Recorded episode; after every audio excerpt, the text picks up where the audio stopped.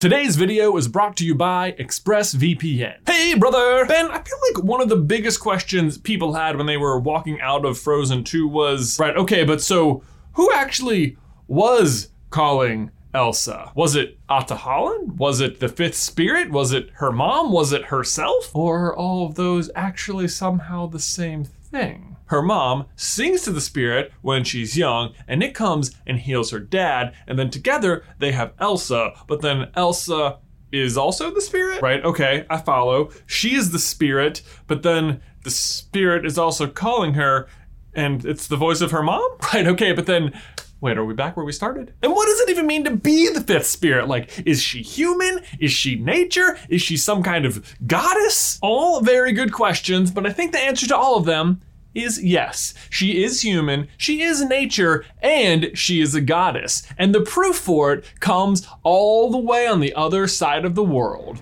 in Moana.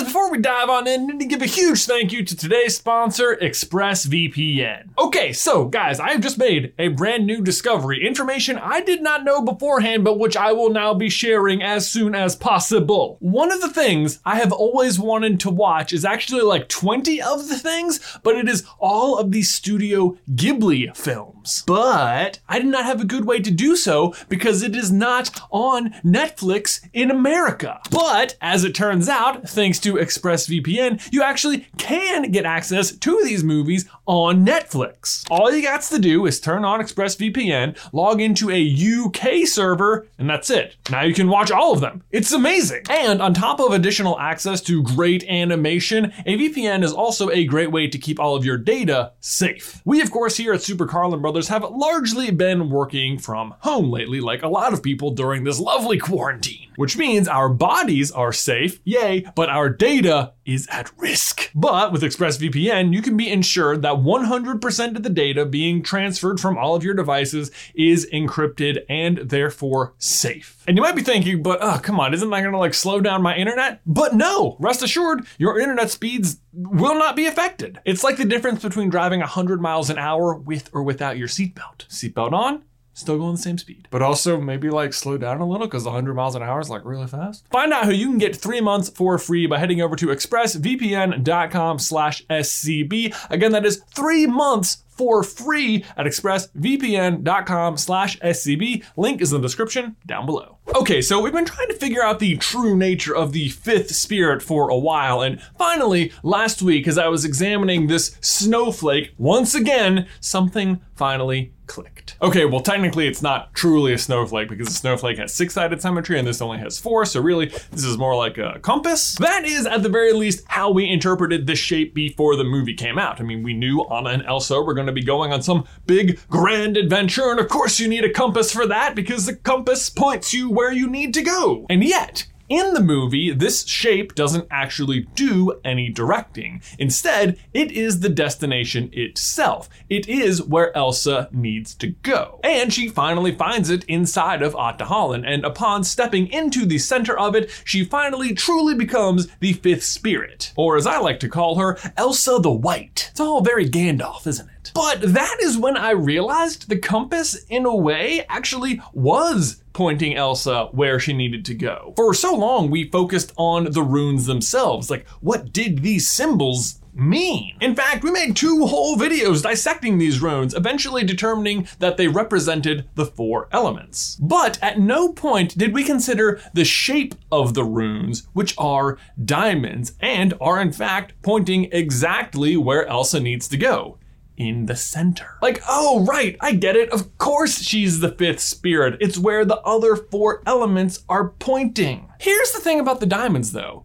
They are pointing in two directions. Yes, inwardly, but also outwardly into the rest of the world. Which got me wondering, where would those four lines intersect again? Because if and where they do, wouldn't that indicate the presence of another spirit? Yes, I agree, it would. Especially, especially because there just so happens to be a super obvious candidate in just the right spot. That's right, they point to another island on the other side of the earth. one Te Fiti. Okay, so full disclosure, since Frozen 2 actually offers us some longitude and latitude lines for where Ahtohallan is, I actually went in online and plugged in those points to figure out the antipodal point on Earth. Antipodal points are considered exact opposites. So for a set of coordinates on Earth, it is the other point on Earth that is the literal furthest away you could possibly be from the original point. And you won't believe it, it turns out that the other side of the Earth from almost the North Pole is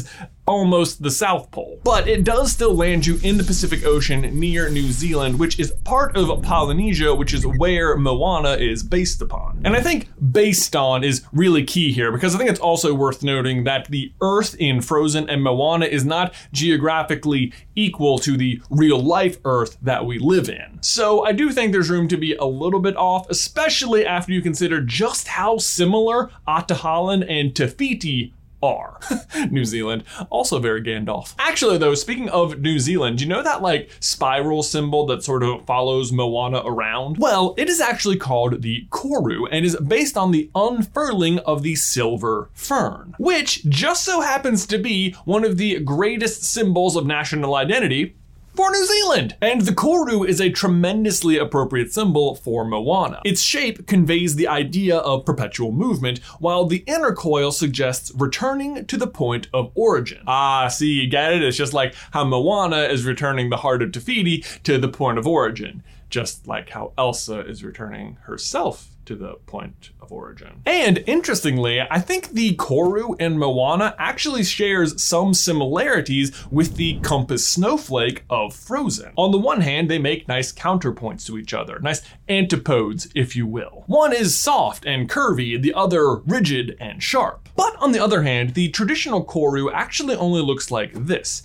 a single spiral, whereas the one in Moana is two Korus that join in the center. So, just like the compass points to two spirits, the Koru shows two coming together. What is that Elsa says? Uh. Well, actually, a bridge has two sides. Chills, guys, chills. Yes, pun intended. And don't worry, it gets better. Okay, I lied. It didn't have actual chills, but you know what? The lights are on in here and it gets hot, and we have to turn the air conditioning off for the audio, so but okay, okay, so if the heart of Te Fiti has the Koru on it and it's the center of Te Fiti and Elsa is the center of Ahtohallan, does that kind of make Elsa the same as Te Fiti? Well, I'll tell you, they certainly have a lot in common. I mean, they both have to overcome giant fire monsters. Te Fiti has to overcome being a fire monster. Elsa defeats a fire monster. No, whoops, that was Gandalf. My bad. Seriously, so confusing. Seriously though, Ahtohallan and Te Fiti are both islands, and they act in very similar ways. Each movie starts off with some horrible wrong happening. In Moana, it's Maui stealing the heart of Te Fiti,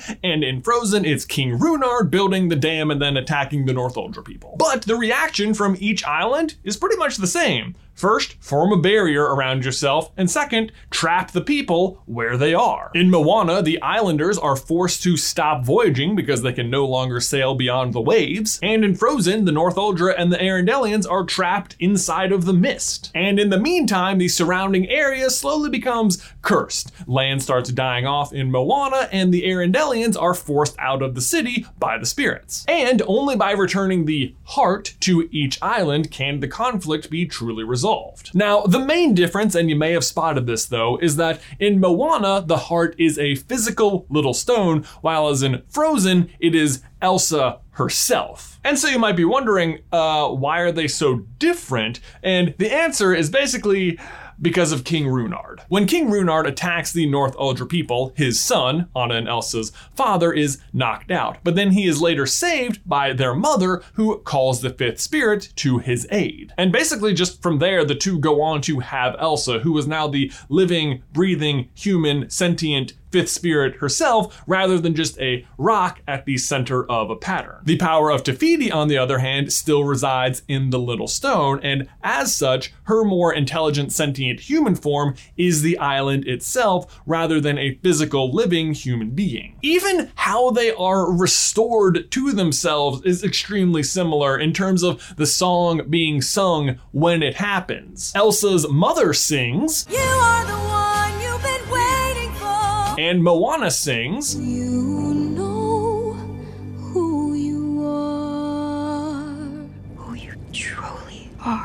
being the fifth spirit is all about accepting who you truly are. On top of that, though, Te Fiti and Elsa also had very similar, if not somewhat opposite powers, which again makes sense given their existence as antipodes. Both can change the entire climate of the surrounding area almost immediately. Elsa casts a winter all over Arendelle, while Te Fiti spreads plants and life to all of the surrounding areas. Not that Elsa can't also create life with her powers, like she does with Olaf or Marshmallow. Speaking of which, though, I think it is also worth noting that after Elsa freezes and is kind of out of the picture, Olaf immediately fades away, very similar to how the land begins to fade over time after Te Fiti is out of the picture. Take away the fifth spirit, and the life they create or maintain starts to fade. They also seem to be able to just make items at will, like how Te Fiti makes Moana's boat, or how Elsa makes this sexton for this little girl. I will say Te Fiti does recreate Maui's magical fish hook, and we don't actually see Elsa create any magical items herself, but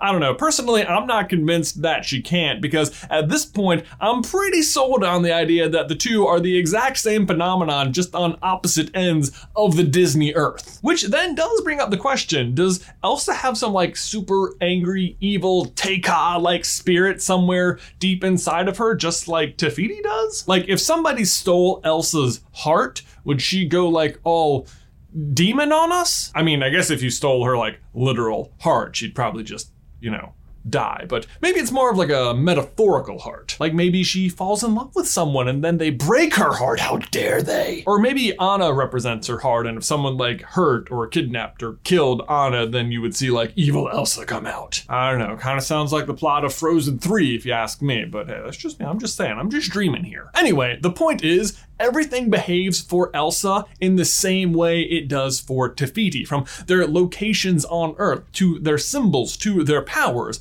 And so, if Te Fiti is a true blue goddess, then I think for sure so is Elsa. But Ben, my question for you and everyone else is do you agree? Does Elsa equal Te Fiti? Is she a true goddess? Let me know your thoughts in the towel section down below. Guys, if you haven't checked it out yet, every single Friday morning, Ben and I have a freshly popped episode of Popcorn Culture, our podcast where we tell stories, discuss what it's like being a YouTuber, and anything else you can possibly imagine. Last week we assigned ourselves D&D characters, so if you want to check it out, it's available wherever you listen to podcasts. Thanks as always for watching today's video. Please like it if you haven't already and subscribe so you don't miss any future Frozen content from us. If you want to see why Moana looks like Te Fiti, you can check out this video right here. But Ben, until next week, I will see you in another life, brother.